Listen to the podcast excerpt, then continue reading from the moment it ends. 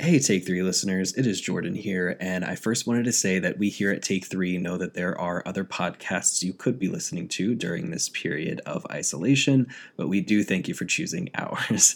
I'm sure that you are well aware of the state of the world at the moment, and there's a lot of what-ifs and unknowns and how do I know what to trust happening right now. And I wanted to offer just a bit of relief before we start this episode. I am an avid listener of the podcast called This Week in Virology, or TWIV for short. And if you're looking for a trustworthy source, TWIV releases weekly episodes covering updates with COVID-19. They pride themselves on putting data first and sort of dismantling conspiracy theories if they aren't backed up. And they have a batch of experts from the field every week to deliver current events. Now, the podcast usually focuses on discussing like current events with epidemiology and virology, but over the last few weeks, they've, obviously solely covered the coronavirus.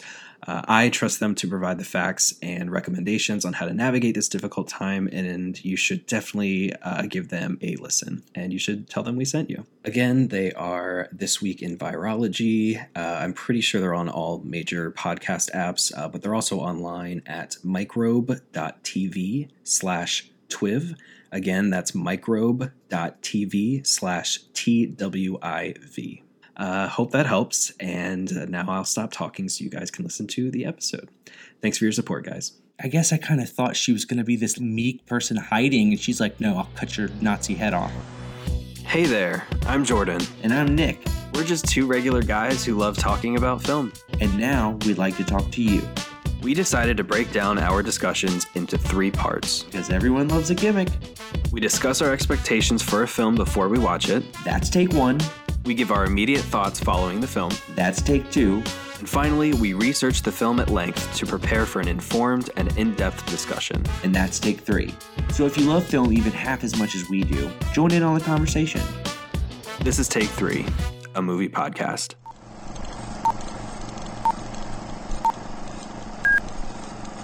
Take 1. All right, so this is kind of an anomaly. The last time this happened, it was Episode 7, The Matrix, a movie that I have not seen and you have. Oh, correct. When you watched this movie, I was promptly told, no, you can't watch this. We have to do an episode on it. Yeah, we do. And that's when you were allowed to watch it. So it's like, okay, cool. And this, for me, came way out of left field. I think the Thor movies are my least favorite movies of the MCU. And I know he did the third one, right? He did Ragnarok. I know you hate Ragnarok. I remember you being not happy. Which sucks because, like, I love the cast. I love Tessa Thompson, who played, is it Hela? Cate Blanchett. Oh, my God. Yes. Duh. She's amazing. But yeah, I really can't get into the Thor movies for some reason. But what else? What other movies has Taika Waititi done? So he did a movie called What We Do in the Shadows, I think it's what it's called. The vampire one. And yeah, I did read that he had a hand in the TV show as well, didn't he? Yeah, yeah. And then he did a movie called Hunt for the Wilder People. Mm-hmm. And that has Julian Dennison in it. I think that's his name. I'm going to just bleep it out if it's wrong. But it's the kid that was in Deadpool 2. Yeah, I gotcha. I thought he was awesome. I have not seen these other ones. I really only know Taika from his Marvel work. I love Ragnarok. I'm on the opposite side of you. I really enjoyed it. I've really looked forward to seeing his other work, but it's just like there's just only so much time in a day to be able to watch movies, and it's just been an onslaught of trying to catch up with all the movies that we had to watch. So for sure. I think maybe what went wrong for me was that the first 2 Thors were kind of, there were funny elements in it, just like there are funny elements in every Marvel movie. But to me, it was like, your typical action movie. And then along comes this third one, and it's just sort of like there's a joke every 2 lines. And yeah, it's probably like the Marvel movie that takes itself the least serious. Yeah. Part of me wants to maybe even go back and try Ragnarok again, knowing what I know now. He's a very funny guy. Like I'm sure it's all infused with comedy.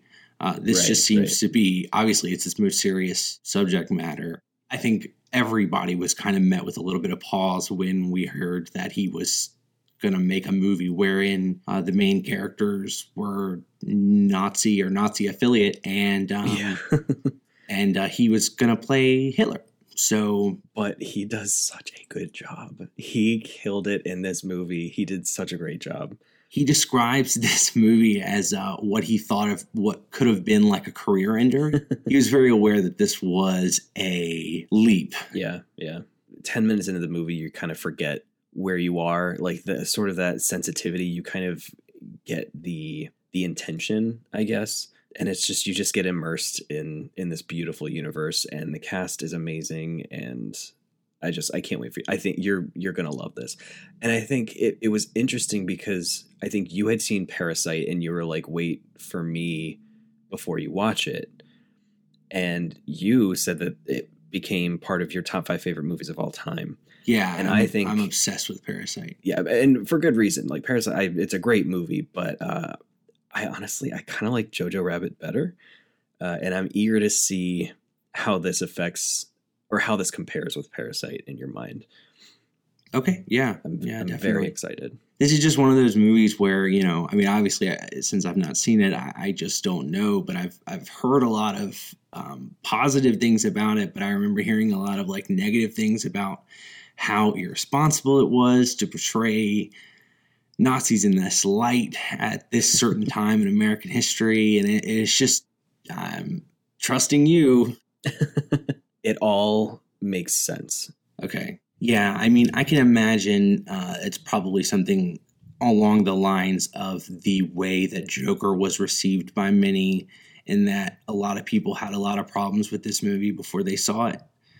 And they didn't just give it a chance, because I think Joker got this like sticker slapped on it that like, this is a white male rage movie, and this is promoting violence and all that stuff. And it's like, I feel like I could argue for hours that movie is like the antithesis of that. So I'm definitely looking forward to this.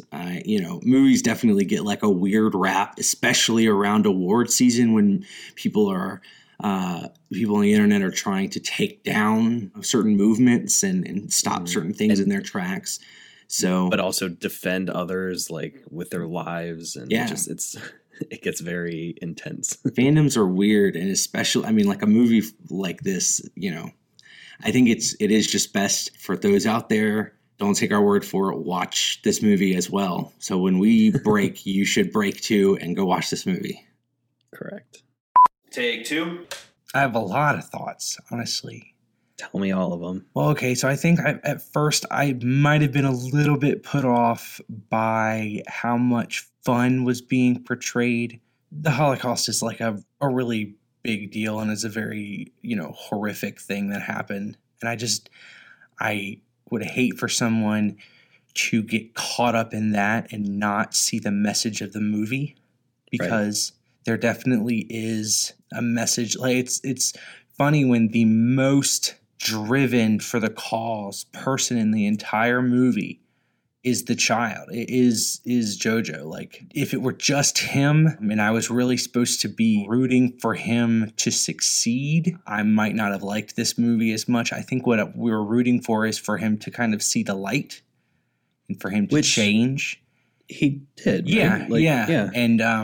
And it had, you know, a supporting cast of people who, while, yeah, there were some Nazi characters, and they were, you know, dopishly likable.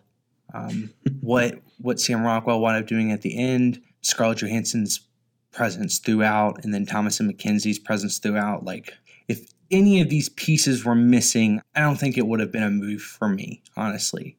I think this movie did everything correctly. I think it succeeded in being this lens through which we can see so blatantly just how stupid like being a Nazi was. Yeah. Like you sort of have these bouncy characters that, you know, make this sort of Wes Anderson universe of fun and symmetry and colors, and it makes it seem so bouncy and fun, and it's just all so ridiculous. And I think it is so successfully self-aware that you kind of set all of the evil aside to kind of focus on this kid who you do root for and you do want to see change. And I think the transition of all of the characters that we do meet is beautiful. Sam Rockwell's character and Alfie Allen. This is the first time I realized that in their outfits, they all had the purple. Their capes had the, not purple, but they had the pink triangles all over them, which I'm sure you know what that symbolizes. Yeah. And then like what he does for him at the end, and it's just like he made you fall in love with these Nazis, but I mean at the end, like, can you really consider them Nazis because they were fighting for the opposite side the whole time? And it's, I don't know, it's just, it's a terribly conflicting. Who are you saying can you really consider them Nazis? Like Sam Rockwell and Alfie Allen. They were fighting against the Nazis? I mean, I think at first they were, but I mean, clearly they knew that they were outcasts, and so they kind of put themselves in these positions. The way I got it was that he was just, I mean, he was clearly a Nazi. He had lost. He was about to get, they were all about to get either taken prisoner or shot, and he saved Jojo. I disagree, because I think even from the beginning, I think we were supposed to know that these two men were different. And I think we were supposed to know that deep down they knew they didn't belong, and the people that they were fighting for would have been against them if they really knew them. And I mean, clearly Sam knew Jojo's mom. He knew what she was fighting for when he went to look at Elsa's papers. Okay. That he makes helped sense. Them, yeah, he did help them. You're right. Right. I mean, he still helped kids get into Nazi camp, which, like, I mean, that's, you know, not okay, obviously. But I think it was sort of this root from the inside and do what you can, and then use the finale in the greatest way that you can, and go out as completely yourself for the first time. Like, wear makeup, put on capes and feathers, and play music, and like, it was just so perfect and so beautiful. Yeah. I'm less worried now about how people will take this movie, you know, in a sense of it trying to glorify or make it seem like Nazis were just misguided or whatever. I don't think that as much. I feel like this is a satire. Oh, for sure. But it actually had some pretty deep emotional moments in it. I mean, I was pretty heartbroken when Scarlett Johansson died. I think she has had one of her best years in 2019. I mean, obviously, Avengers Endgame I was blown away by, and Marriage Story was incredible. I thought she should have won Best Actress, but this movie, her character was so not like what I would have imagined a typical mom at that time to be. Right. She seemed like multidimensional. She did seem like she was a rebel fighting for the cause. I thought that it was funny, their relationship, how she poked fun at him, and then also how she was able to call him out on his shit, like when he was being rude to her at dinner. Mm-hmm. And like her way of doing that, knowing that, like, even if it means having to, you know, dress up like the dad or whatever and command some respect, you know what I mean? Like, she knew her son well enough to know how to get to him, even though they were almost diametrically opposed in their beliefs, even though she's an adult and he's, you know, a young kid.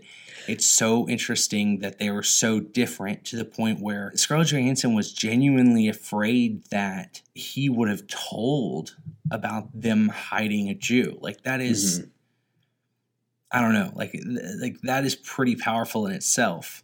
I agree.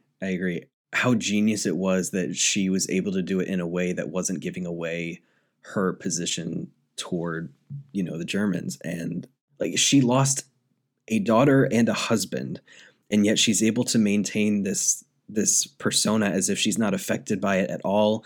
And she wants nothing more than for her son to be protected and a gentleman and shield him from, you know, these terrible, terrible things that are out there. And she does a great job up until the very, very end. And yeah. Well, are we supposed to believe that the husband's dead? I thought him being MIA or whatever kind of meant that he was out there fighting the good fight, like what she was trying to be doing. I mean, there's obviously a lot left up for interpretation in this movie. Right. And I honestly don't even remember if they even mentioned how the daughter died. Do you remember that at all? No. Yeah, I mean, see, because there are some things that I want to look up again.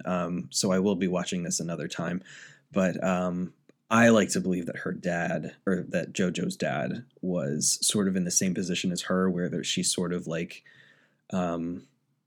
quietly fighting the rebellion or supporting the rebellion, I guess, but kind of ultimately got caught. And I think that was her way of sort of shielding him from that.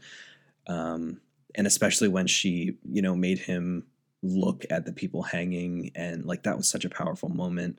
And the buildings that were like looking, it's just so good. So good. Yeah. Yeah. I think that a tightrope was walked with Taika being Hitler. I think that, with Taika's sensibilities of being just ridiculous and silly, you don't want Hitler to come off like people's favorite character, or to be, to laugh and think he's so great. But I think he plays him as not even like a bumbling idiot, but like a very accurate perception of how a 10-year-old Nazi might see him. Exactly. And with a 10-year-old brain. Exactly. And that's another thing that, like, that's what makes this movie so genius, is that you're really not falling in love with Hitler. I think with falling in love with Taika's character, it's sort of, you're falling in love with an extension of Jojo. Yeah. And really, I mean, Jojo's the hero here, and I think it's less falling in love with Hitler. And I do love that when he comes in at the end, I was thinking it'll be a strong choice if they just keep him out of the movie. If after he killed himself and abandoned Jojo, he never comes back. But I also thought it was a strong decision for Jojo's story. Like a good point for him in his story to be able to cast him out. Yeah, to get the closure for it. Yeah, yeah. The ending, like the very ending, obviously it's a little ambiguous. I think it's cute. I don't know what I was expecting. I mean, I'm fine with it. It didn't leave me like, oh my God. Did you not like the ending? That's what I'm saying. Like, I don't really. Did you not love the ending? I don't think I'm either here nor there on it. Oh my God. I think the ending was one of the best parts. So watching this a second time, it made me realize some things. When Jojo's mom was talking about, I forget what the conversation was, but one of her lines was, dancing is for people who are free. And when Jojo asked Elsa, like, what she's going to do when she's free, she was like, I'm going to dance. And they finally were able to do that. And it was just like one of the most perfect endings ever. To me, like that, this ending stuck with me, and it will stick with me for a very long time, I'm sure. I just think it wrapped everything up so beautifully. Like, I don't have anything against it. I don't know. I don't know what I was expecting again. I think it was weird at first to hear him say, like, I couldn't quite understand why he said that Germany won. I don't know why he lied to her. Oh, but I think I do. He was afraid to lose her. He was afraid to. She was the only person he had left. That's true. I think I kind of saw it more as it made us see more of her character and her trust in Jojo, because at that point, I feel like after she learned that Germany had won, she really had no reason to not believe him. So her willingness to just walk out and be like, all right, like I'm just as much your protector as you are mine. Like, if I'm going to walk this world pretending that I'm your sister, or if I have to hide myself for the rest of my life, or if I really am walking out this door and meeting my demise, like, I'm going to trust you. I'm going to walk hand in hand with you, and we're going to do this together. And I thought that was such a strong moment for her. And when she slapped him, that was so well deserved. And then when she like finally realized that it was all, a lie, she could finally be free. She could finally dance. And that was a beautiful moment, I thought. Yeah. Like, she had nothing to lose at that point, and she walked out with him, and she was like, yeah, I'm going to fight this with you. And it strengthened that relationship for me. That does make sense. I agree. I think I would have liked to have seen some sort of resolution when it comes to them actually getting to safety versus them just walking outside in war-torn Germany. And even though, the war is over, it's still not a safe place for Jews. So I don't know. We'll agree to disagree. I'm very, very excited to look more into this. I think there are a lot of things that I want clarified. I want to look more into the shoe tying. Like, I get you know, that ties into the rabbits somewhat, and it was very, this thing that, for lack of a better term, ties him and his mother together. Like, the first thing that he did when he saw his mother is make sure that her shoes were tied. It's like, this is not my mom if her shoes are untied, and he tries to tie it and he just can't. And that was a really strong moment. And then the whole butterfly thing, I think the first time, obviously, I saw him following the blue butterfly to his mom. But then after that, I started seeing more blue butterflies in certain parts of the frames and stuff. And I'd love to look more into that as well. And I love, so another thing that I picked up on, so many times people were pointing out how ugly he was. And then there was one line that stuck out to me when he was saying, yeah, Jews love ugly things. And after that, he kept asking Hitler and, or like his imaginary friend Hitler, he's like, am I ugly? And he says, yes. So I think to him, that was sort of his like first transition into falling in love with Elsa, I guess. Yeah. And I thought that was really, really sweet. That is. Going back to Scarlett Johansson, like, this is one of the few movies that I've seen her in where I'm not always being pulled back to, oh, this is the Black Widow. I feel like she sort of branded herself as like an action star, and it's difficult to separate that from her sometimes. And this is one of the few movies where I was able to do that. Like, I was fully transported to her character. Watch Marriage Story.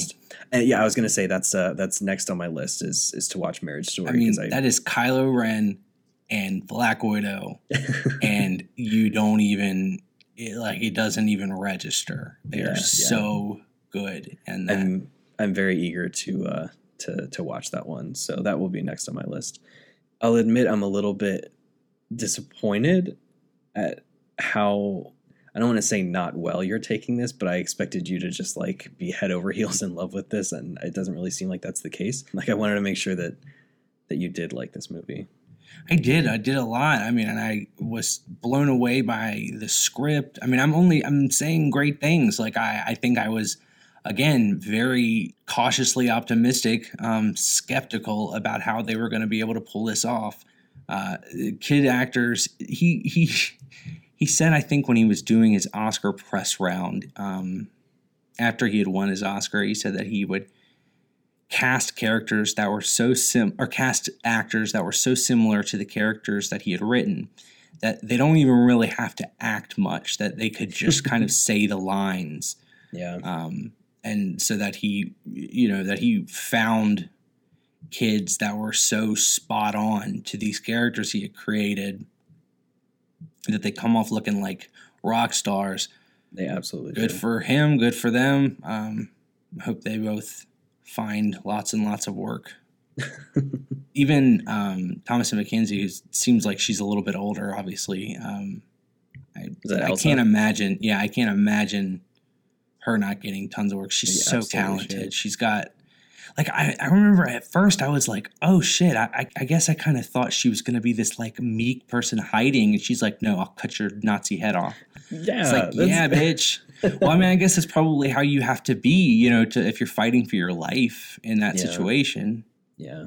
But I mean, it's also obviously to teach Jojo a lesson. There was the whole sequence where she's like, got her hand over his mouth and she's like, who's strong now? And really trying to prove a point and nail that home, because he's got this like false hubris that he really just doesn't know what to do with, and he just thinks he's the coolest thing ever and he's on top of the world and he can do anything, and she puts him in his place real quick. But there were definitely shades of Shoshana in from Inglourious Basterds in her character, and that made me I was like, oh, Shoshana Dreyfuss is like one of my favorite Quentin Tarantino characters of all time. So that's, I think, my favorite Tarantino movie of all time. I fucking love that movie. Totally so much. Get it. Totally get it. But she's incredible. And like the strength of a woman who's lost everything and is trapped in a world that isn't for her. It's just, and then survives. I don't know. It's pretty dope. I agree. I really did like this movie. Good. I also did not realize that this was based off of a book. I'm going to say that I'm going to read it, and then not. By the time you hear Take 3, I probably will not have. Unless it's like a 100-page book. If it's short, then I'll read it. Take 3. I didn't read it. Of course you didn't. I know, like, weeks have gone by since we recorded that. Yeah, but, that was a while ago. Yeah, I did not read it. That's okay. Surprise. No one's surprised. I'm sure it's a good book. I did some research on the book, and we can go into it if you'd like. Whatever makes you happy. Well, welcome back, everybody. I mean, like, you're just watching one episode, but it's been a while. It has been a long time. And everyone's quarantined and isolated now. Yeah, like, the world is has drastically changed. It's funny, though, because, like, it's not funny, but, like, it's interesting, though, because everybody's like, oh, my God, I'm quarantined and I'm stuck in my house and it's been 3 days and it's killing me. And I'm like, I have been bedridden for months. Like, I feel you, but, like, times 3,000. It's been an interesting year for sure already. But then you have the other half of people saying, like, I'm an introvert and I've been training for this my whole life. And I kind of feel that because I've just been in my house or my apartment just ordering Grubhub and watching movies. And that's good. Like for people who can actually stay home and be safe, I wouldn't see that as like a terrible thing. I feel bad for people who are like losing their jobs and stuff like that and can't work from home. It is. I'm not at all saying that this is like a light situation. I'm not saying that I don't appreciate the people who do have to work and who are still making society run. But I do think it's interesting because like we've had problems in the US and it always feels like it's sort of been local. Like, you know, if there's ever a political thing, I'm always like in the mindset of, oh, this, you know, this is just local kind of thing. But this is a global thing. Yeah. I think that's what makes this feel so surreal is that the entire planet is dealing with this. Yeah. And I think it's a really interesting like experience. I don't know. It's, you know, I always at the end of the disaster movies, it always feels like the ones that end positively, it ends because nations unite. Yeah. And it might be hard for people to want to unite with us at the moment. I wouldn't want to unite with us at the moment, but I feel like there is like a light at the end of the tunnel. It might seem really shitty right now. I mean, I'm just like hearing people like, oh, I don't have a place to go to work. Yeah. That's nuts to me. Mm-hmm. And people who still have to go to work. I mean, people who are working, I used to work in Walmart. If I was still working there right now, I'd still have to go in there. They cut the hours. Like none of them are open overnight, but the people are still in there working, you know, and getting screamed at because they don't have this and that and this and that. And aren't you glad you got out of there? I really am. But I do have friends that are still there, and I don't think any of them listen to this, but like I am definitely sympathetic. Now, look, we're going to talk about this movie. I do want to say one thing that I've come around on because I've watched the end of it a couple of times and I don't even know if I took it out. Like we had a pretty decent conversation about the ending of this movie. Yes. And I don't know if I like trimmed it a little bit. I thought maybe it just went on a little bit too long in take two, but it was lengthy. You know, I've watched it since then. I'm okay with it. Like I'm happy with it. I think it was a fitting ending. I'm not going to shit on the ending anymore. Good. So I will give the ending a thumbs up instead of like a meh like I did before. Good. I think that is probably one of my favorite movie endings ever, aside from like Annihilation. Like it's just so cute and it wraps everything up so beautifully. I did want to put a disclaimer. Take two, I maybe said like that was a good moment or a strong moment maybe like 10 times. And I just want to apologize. I was listening to it again, and I was like, God, you need to just shut up. You need to stop talking forever. I think you did really good. I don't worry about it. Thank you. I did research the book. Tell me about it. I didn't read it, but I did research it. But before I do that, I had a question. Did you know that Taika Waititi... Oh, I also wanted to say, I wrote a note here. I said several times, I feel like it sounded like Taiga. And I know that it's not Taika. I want it to be clear that like I knew it was Taika Waititi. That would be just funny, like a mixture of the rapper Taiga and Taika Waititi. Yeah, that would be a really interesting person. Yeah, but that's fine. I don't think anybody was like, is he saying Taiga? Well, I did when I listened to it, and I just wanted to clear that up. How many more things are you going to talk about that you messed up in? No more. Okay. No more, but I have one question. Did you know that is not his actual name? And no, I don't think I just believed him. What is his actual name? His name is Taika David Cohen. Did you know that? No. I read a Wikipedia article and it said that. What the hell does Waititi come from? I don't know. I didn't read that far. Giving you the facts, ladies and gentlemen, but like just the facts, no explanation. Well, good. I'm glad that he changed his name. I was just going to say, I was wondering, Mr. Marvel and Encyclopedia of All Things Movies, if you knew about that or not. No, I did not know his real name. You got me. You bested me. Just be better next time. That's all. Anyway, the book. Jojo Rabbit, the name, was not actually a part of the book. It's never mentioned. It's based off of the book. Is it Kate? Yeah, Caging Skies. And yeah, the name Jojo Rabbit is never mentioned, which means Taika came up with it. So that whole like rabbit motif is all, it's nothing to do with the book, which I thought was really cool. That is really cool. Yeah. Yeah. In the book, it's like an actual air raid that physically scars Jojo. And that's not as funny.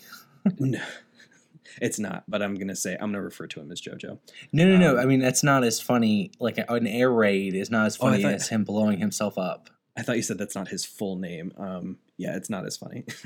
But his face, like half of his face is actually paralyzed and part of his arm is amputated. Oh my gosh. So yeah, it's much more serious. He does meet Elsa and they do grow a relationship, but it's over the course of a couple years. So the book is sort of showing Jojo's growth into like a young man instead of like the short period of time that, you know, it happened in the movie. Was she still stowing away in his house? I don't know what the word is, like hiding, just hiding in his house. Okay. Yeah. So that whole aspect, like his mom was hiding her in her house. Cool. His father does get arrested as a member of the resistance and he gets sent to a concentration camp. And oh, wow. So that kind of answers the question. I think we didn't know what happened to the dad or if the dad was still out there or not. Yeah, that was I think I even mentioned in Take Two. Like, I think the dad had died. Yeah. A lot of this I've taken from an article that summarizes it, and I'll link that in the description. But one of the things, I'll quote this from the article that just really stood out to me and I thought was really beautiful. It says, left as the only provider for his household with a disability that prevents him from getting sufficient work, Jojo starts to become embittered towards Elsa as an unwanted houseguest. Even more than that, Jojo has adolescent feelings of lust for Elsa, hating her for being the reason his parents were killed, but also bearing affection for her as the only person who understands him and listens to him, as ugly and isolated as he has become. And that just sums everything up beautifully. Like, it's still, I think that is the core of the movie that was part of the book. I think that's what Taika grabbed onto, and I think that's what he used to build this beautiful story. Okay, I see some aspects of that, but I don't know that we got to spend enough time with Jojo as like a straight-up orphan dealing with Elsa. No. But let me go through my next point, and this might explain things a little bit better. So the moment that Jojo, in the book, announces that Germany won, that happens at the halfway point in the book. It does not happen at the end like it does in the movie. Gotcha. And I think this is where the disconnect occurs, because I know that you were saying you really don't like the ending. A lot of the Reddit analysis... But I do now. No, yeah, right. But a lot of the Reddit threads that I've read, a lot of people didn't like the ending. A lot of people were really wanting more. It is the kind of ending that you're like, okay, I feel like they're walking out into danger, and that was kind of my issue. But I disagree because, as the watcher, that they've won. That it's not like they ring a bell and then all of the Nazis disappear. It's not like they get snapped out of existence. It is like you're still in war-torn Germany, and you're a little Jew. I mean, like, sure, they went out there, and I think she was okay posing as his sister, but I don't know. In that point, I was like, oh, shit, something bad's about to happen. And then it was like a happy ending. And that was my only issue. I do like, as a cinematic flourish, Taika being Taika and needing to have like a very quirky, emotional, satisfying kind of happy ending with the kids dancing in the street. That's cool. But as far as story goes, there totally could have been more. And it looks like there was more because of what you're saying. I see. I don't know. I think I just disagree with that. I think that that's okay. It was crafted in a way that like all of these stories are sort of tied up. What happens after doesn't really matter because they both, I don't know. As the ending of that story, it's fine. They get to forever, in my mind, be kids dancing in the street. Right. But like it kind of ignores the seriousness of the situation. And I think that as a movie, maybe that might be one of the flaws that I've noticed is that like in making it funny and things that it might to some people, not necessarily to me, but it might to some people seem as if it's treating the situation as less severe than it is. Yeah, I can see that. But again, I think the movie's not at its core about war or about Germany or anything like that. It's about Jojo and his growth as an individual. And I can understand that, but I think because of the content, because of what it's about, I think it's too strong of a subject to kind of do that. And I understand how people could get, offended. I mean, it's hard to do a Holocaust movie for sure. He took a huge swing. And if like certain people don't necessarily agree with exactly what he wound up doing, there's no way to argue that he did not have really good intentions. He was trying to tell, and I think he successfully told a story about hatred and judging people for them and growth as, like it was like a coming of age story for a little shithead that I hated the whole time, Yeah. So just the last few very interesting points about the book. He actually, when he announced that Germany won, he didn't release her. He didn't like go out into the street. He kept her hidden for 4 years. Oh my God. Yeah. Eventually, I think like his grandmother was living with him. So the whole time he was still trying to keep her hidden from his grandmother, but then his grandmother passed so she could like wander the house a bit more. And then according to this article, they started fighting a lot and then the neighbors got worried or concerned. And that's when Jojo revealed that the war was over and she was like, all right, I'm out. And she just left. So... Well, I don't like book Jojo. I'm not a fan of that at all. I don't either. Yeah, I don't like that either. In the book, you had talked about how she was kind of like an unwanted house guest. And yes, at that point, he was like, get out, you're a Jew. Yeah. What I saw in that moment of him saying the war is over and Germany won was like, please stay. I have no one. Right. The article says that this lie is born out of shame, lust, and loneliness. And I was going to say that wraps into what you were saying in take two about like, you're the only one I have left. Please don't leave me. Like it was really. Because he's like 10 or something. Yeah, he's like little, Yeah. And you know what? I didn't fucking know. I thought she was little too. Thomasin McKenzie is like, I think like 19 or 20 years old. Oh, really? I don't know. I thought she was maybe like 14 or something. I would have guessed she was like an adult. Yeah. But like, do you think she's portraying like a 15 or 16-year-old? I don't know. That's not uncommon for Hollywood to do that. Yeah. And she definitely looks younger. She's really, really talented. I really hope she gets more work. But yeah, I think that the movie did that part better when it comes to him telling her that the war's over, but then almost immediately backtracking and being like, okay, you are safe. You know what I mean? That those come pretty close to each other versus 4 years. That's terrible. Like I immediately don't like that character for whatever reason. You're holding someone in your house against their will, kind of. Yeah. At that point, she does become like kidnapped. Really? Yeah.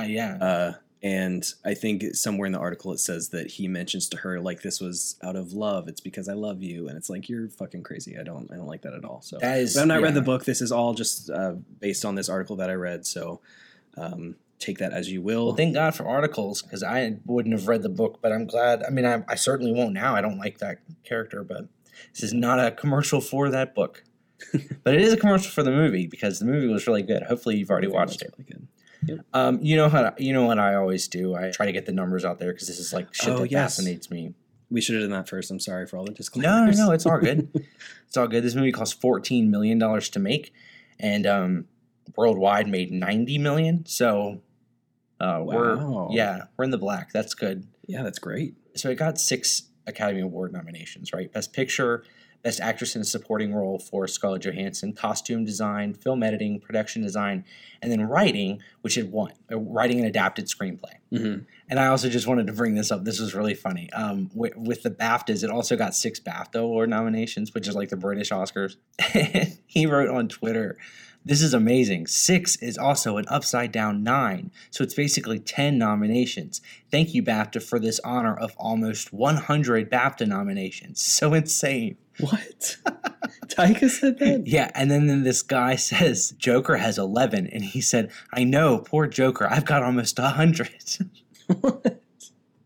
He's so funny. I don't know what the hell he was doing, but I thought that was hysterical. He's such a quirky weirdo. Yeah. I love him. He's great. I've got almost 100 BAFTA nominations. Okay, we're going to talk about this because I think we had a conversation about this in take 2, and I was confused. You had said that there were like reasons to believe, and I totally get that, but the Sam Rockwell character was kind of like an inside mole or some sort of, you know what I mean? Like he was...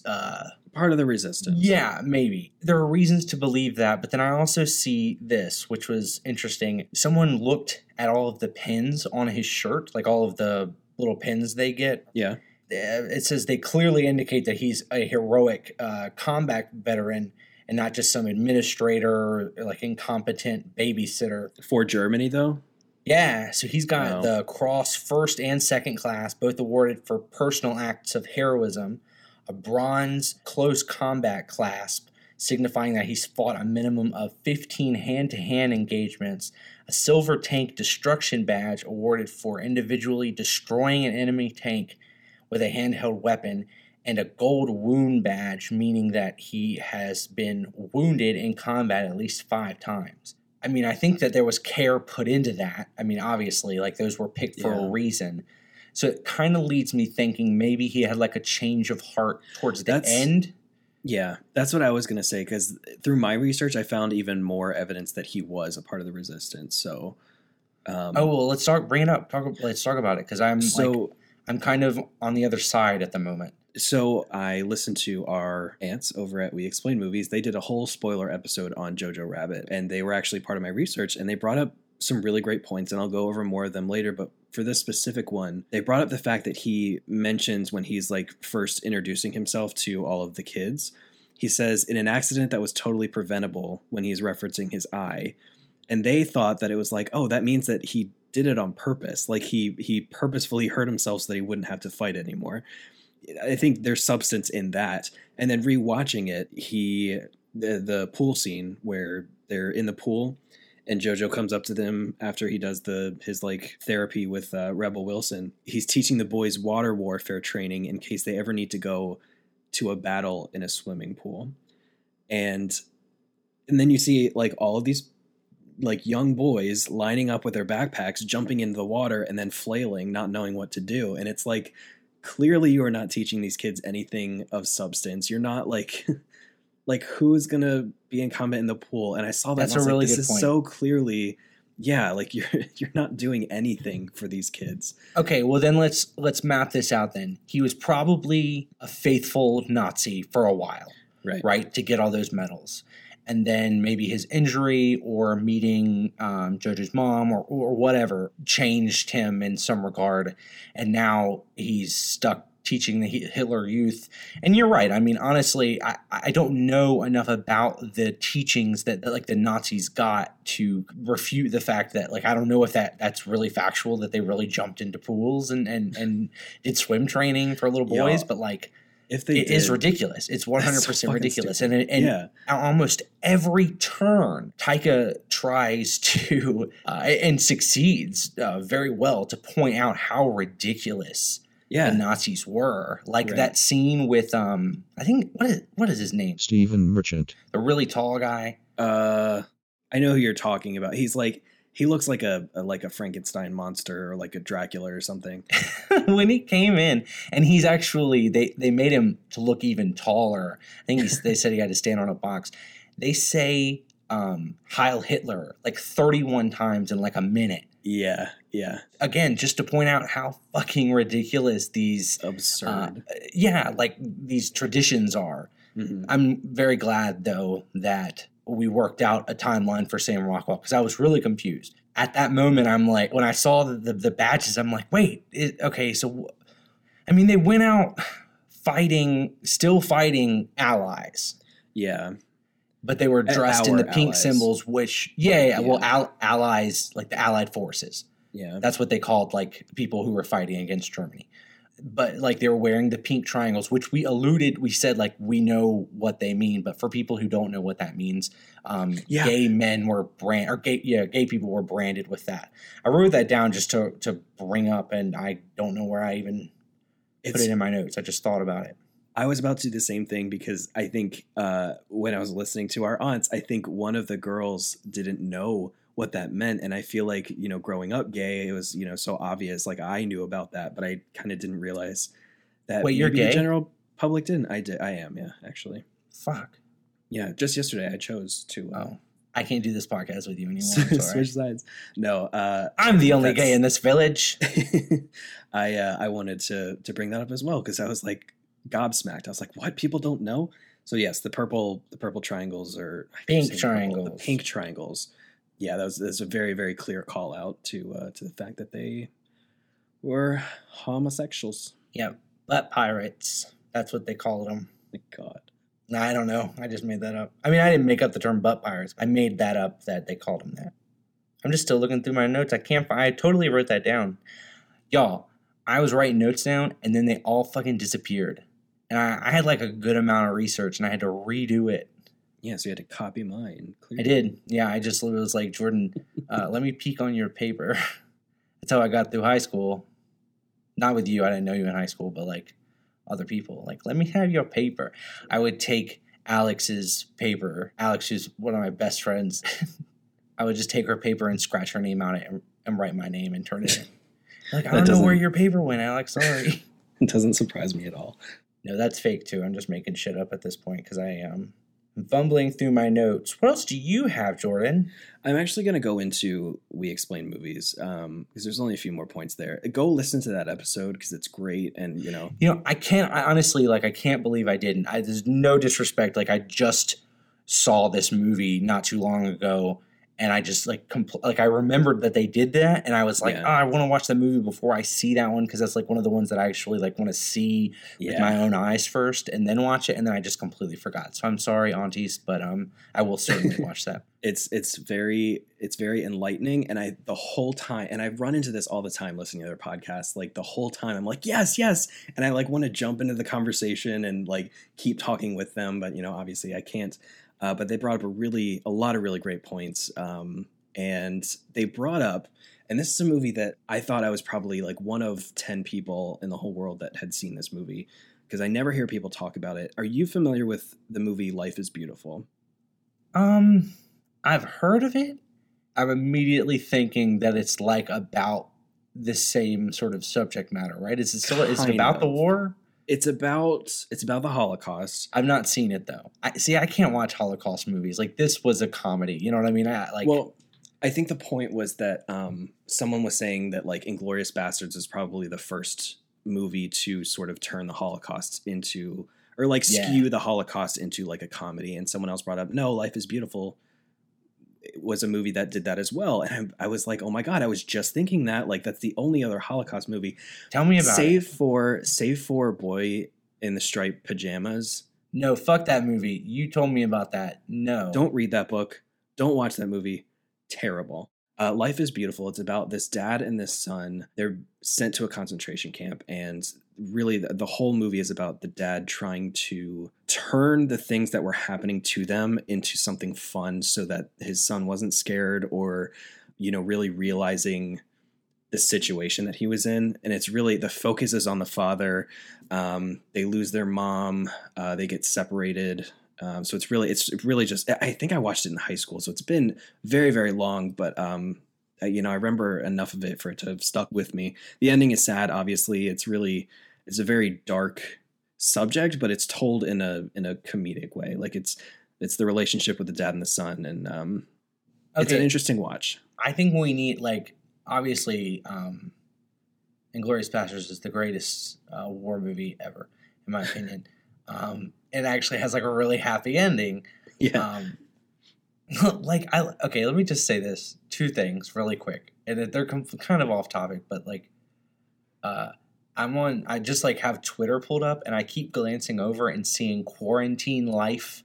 It's one of the hashtags, and I keep thinking it says Quentin Tarantino, and I'm like, why is Quentin Tarantino trending? Oh, my God. And I'm, like, super excited, like, tell me he's making Kill Bill. Okay, and then the second one is that Quentin Tarantino can kill everyone in the room, and it's still a happy ending. I don't know why. He just, like, it's still, I just leave, like, smiling. And then going back to just the comment on, like, that's the best war movie in my opinion. This particular movie, though, has a happy ending, and I'm thinking because of the fact that the other happiest World War II movie that you can think of is Life is Beautiful, which sounds absolutely awful. I'm glad that Taika made a movie with a happy ending rather than them going out there and getting shot or something like that, which may have been more realistic. I don't know, but yeah, I'm glad that they're just happy. Yeah, I almost want to, because I want to watch that movie now again, and I kind of want to. I want to watch it with you, so maybe I'll put that on the list or something. But one of the last things that I wrote down, this is not like, you know, this is not just what's in that episode. Go listen to it because it's great. It has a lot more stuff. But I thought it was interesting. One of them brought up that Taika is Jewish. Yeah. So it's like, what better fuck you to Hitler than a Jewish person portraying him? They said that. I was like, oh my God, that's amazing. I had no idea. Mm-hmm. Yeah, I mean, like, no idea. Because you immediately think, I guess it would have to be. Yeah, like, what other actor could kind of get away with playing, you know what I mean, playing Hitler that? But like a Jewish person doing it, it just feels less like of an issue of like controversy of something that would get someone canceled nowadays. Yeah, that's all I have on that. Go listen to their episode, and I hope you girls are safe. Yeah, I hope that all of our listeners are safe. If you are sick and have coronavirus, we have like 30-something episodes that you could binge. So true. Yeah. And there's a movie attached to each of them that you should watch and listen. And I assure you that if you watch all of them and listen to all of our episodes, you will be cured. Oh, so this is for people with coronavirus. Yeah, like you're not. Yeah. There's like a big thing about spreading misinformation about coronavirus online. So I don't want to. That's not real, but you might. I mean, you could try it. Yeah. Give it a try. Who knows? I feel like watching all the movies and listening would probably take you like 2 weeks anyway. So exactly, who's to say that it's not the cure? You know, I don't know. We should call up some scientists and get them to. The CDC. Yeah. Oh my God. Yes. What other research did you have? Oh, this is cool. Taika was kind of sensitive about the idea of like of actually like seeing people like hanging, so that's why he just showed the feet in that situation. Well, there's two parts of this. One, if you go back and look, there's actually a lot of shots that show her shoes, show Scarlett Johansson's shoes before. So we like would recognize that those were her feet because it's, you know, it's a silent scene. It's not like he's like, Mom, or and he goes to him going to tie the shoes was heartbreaking. Oh my God. I audibly gasped when that happened. That I did not see that coming at all. That was such a strong moment in that movie. He did say something that was actually like really emotionally resonant. He said that we don't, as an audience, don't deserve to get to have that moment that Jojo has with his mom when he's looking at her face. That's why we never see, you know what I mean? It was like that connection was just between them. Yeah. And it was a punch that I again, never saw coming. You certainly didn't know. Beautifully crafted. So I did some research on like actual Nazi youth, cause I wanted to see if this whole like Boy Scouts thing was an actual thing. I don't know if like it's common knowledge that it was, but I didn't know like to the extent how accurate this movie was. And apparently it was pretty accurate. It was very similar to what the movie portrayed. You know, there were separated boys and girls. Boys were taught combat and trained in armed forces. And then there were a few groups for Nazi girls. And just like the movie portrayed, the girls were responsible for learning domestic duties and motherhood. And an article that I read said that they did like gymnastics and swimming and cooking and singing and farming and stuff, but it was all for the purposes of staying home and caring for their future husbands and children, which is terrible. I don't like the guy's position either. I don't want to go out there and get shot either. So yeah, it's like this. It's just, it's so crazy. Like being targeted with like propaganda at that age. Like I didn't know what the hell I was doing at that age. You know what I mean? Yeah. Like, but then having to think about the war and being taught that this man that is leading us is this god, and we have to. God, it's just nuts to me that like a 10-year-old would be taught this kind of shit. That's really, to clarify that, that's really what it was. It was propaganda. And much like the movie, I know this felt like it was brought up several times, but like the reason that Jojo was in this was to prove himself. And it was because he wanted to feel purpose, and he wanted to feel like Elsa said, he wanted to be in the big boys club. Yeah. And according to this article, which I'll link below, obviously, it really was like that. It was sort of like, at 10 years old, you were tested for racial purity. And if you passed, you were encouraged to join this group. And no one wanted to be the odd one out. Like it was something that, peer pressure. It was a cool thing to do. Pretty much. Exactly. Yeah. And I mean, you're growing up in this country where it's just the norm. So people don't even know any better. Right, exactly. I think the character of Archie Yates' character, his like friend with the glasses, the little kid. Oh, Yorkie. Yeah, I love him. I think he pointed out a lot of like I don't know what I'm doing. I'm just going with the flow. And even in like the most devastating points in that movie, he still had this chipper attitude. Like, this is just what we're doing. This is just it's my duty. So he's gonna be the new Home Alone kid. I love that. I think that's amazing. He's adorable. He is. And part of my research said that he looks like a young Nick Frost, and I could not agree more. Clear as day. Yeah.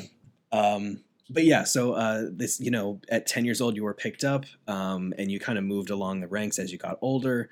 And it eventually became something where you were sort of expected to do it. Like at first it was a voluntary basis, but I mean, towards the end of the war, you were expected to, or you had to. It was mandatory. But by 1936, there were over 5.4 million kids enrolled. That's crazy. So it is crazy. But did America do? I know we had like the draft, but we didn't. Like I don't feel like my grandparents were like taught this shit when they were 10 years old or whatever. I do think the idea of patriotism was much stronger back in our grandparents' generation than it is now. Yeah. So I'm sure it was sort of something similar where you're like, I'm going to go fight for my country. Well, it's less alarming to me because it's America and not, Germany. And nothing wrong with Germany now, but like, you know what I mean? Nazi occupied Germany. Yeah. Yeah, totally. I thought it was interesting because I literally looked up like Nazi youth, Nazi youth camps, that kind of thing. And that's what they said. It was like it was something to be proud of. It was something that you kind of, you looked up to your, older siblings or something. And it was really a source of pride. And I was like, that really got through in the movie. So clearly they did their research. So, yeah, totally, totally. Oh, yeah. One thing. And this could kind of, I don't know if you have anything else to say, but I do not. This could end it because it kind of ends the movie. I didn't realize this, but it was pointed out to me because I thought after they announced that Hitler has killed himself, I thought Jojo was just going to stop imagining. I thought I would be like, well, that would be interesting that he just kind of goes away. But I actually liked it. It was a stronger thing for him to actually cast him out. Yeah, he needed closure. And it kind of... drove home the idea that this is not Hitler. It is Jojo's perception of Hitler, a 10-year-old boy's perception of this superhero kind of guy. In the last scene, he has a gunshot wound in his head, and I didn't notice that. Yeah. Well, that's because Hitler killed himself, yeah. Yeah. Mm-hmm. Jojo heard that he got shot, or that he shot himself, and that's his, yeah. And he actually he mapped that onto Taika. I was like, oh my God, I can't believe I didn't notice that.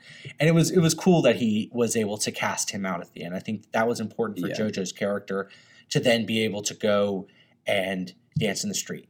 Yeah, and close that door. Figuratively, of course. Is that where Hitler shot himself? In his head? Yeah. I knew he killed himself. I didn't see it. I mean, I didn't see his gunshot wound. I thought I read a gunshot wound in the head. I feel like that's like the best place to shoot yourself. Don't shoot yourself, guys. But like, I feel like if you were going to shoot yourself, that would be the best place. Probably. But I guess I was just wondering the accuracy of the suicide. I don't know. It doesn't matter. I don't know. I honestly, you know what I thought? Like, I genuinely, I'm stupid. I don't know why I thought this, but for some reason I thought he like killed himself in like a gas chamber or something. I don't know where I heard that. My Hitler knowledge is lacking, unfortunately. If you don't know your history, you're bound to repeat it. You think I'm going to turn into Hitler? It's a possibility. I can't even joke. Like, I can't even, like, say, like, a funny retort to that. It's got to be like, okay, I won't. I promise. Yeah.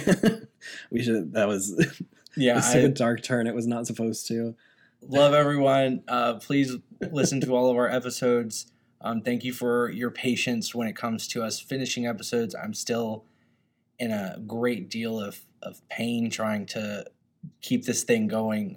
I miss this. It's been a while since we recorded, and I'm like, I miss this process. This has been fun. Yeah. Talking to you is one of the things that I still feel like I can actually like do. A lot of the things that I normally do, I can't do with this injury. And I'm glad that I'm able to still talk to you about movies. Good.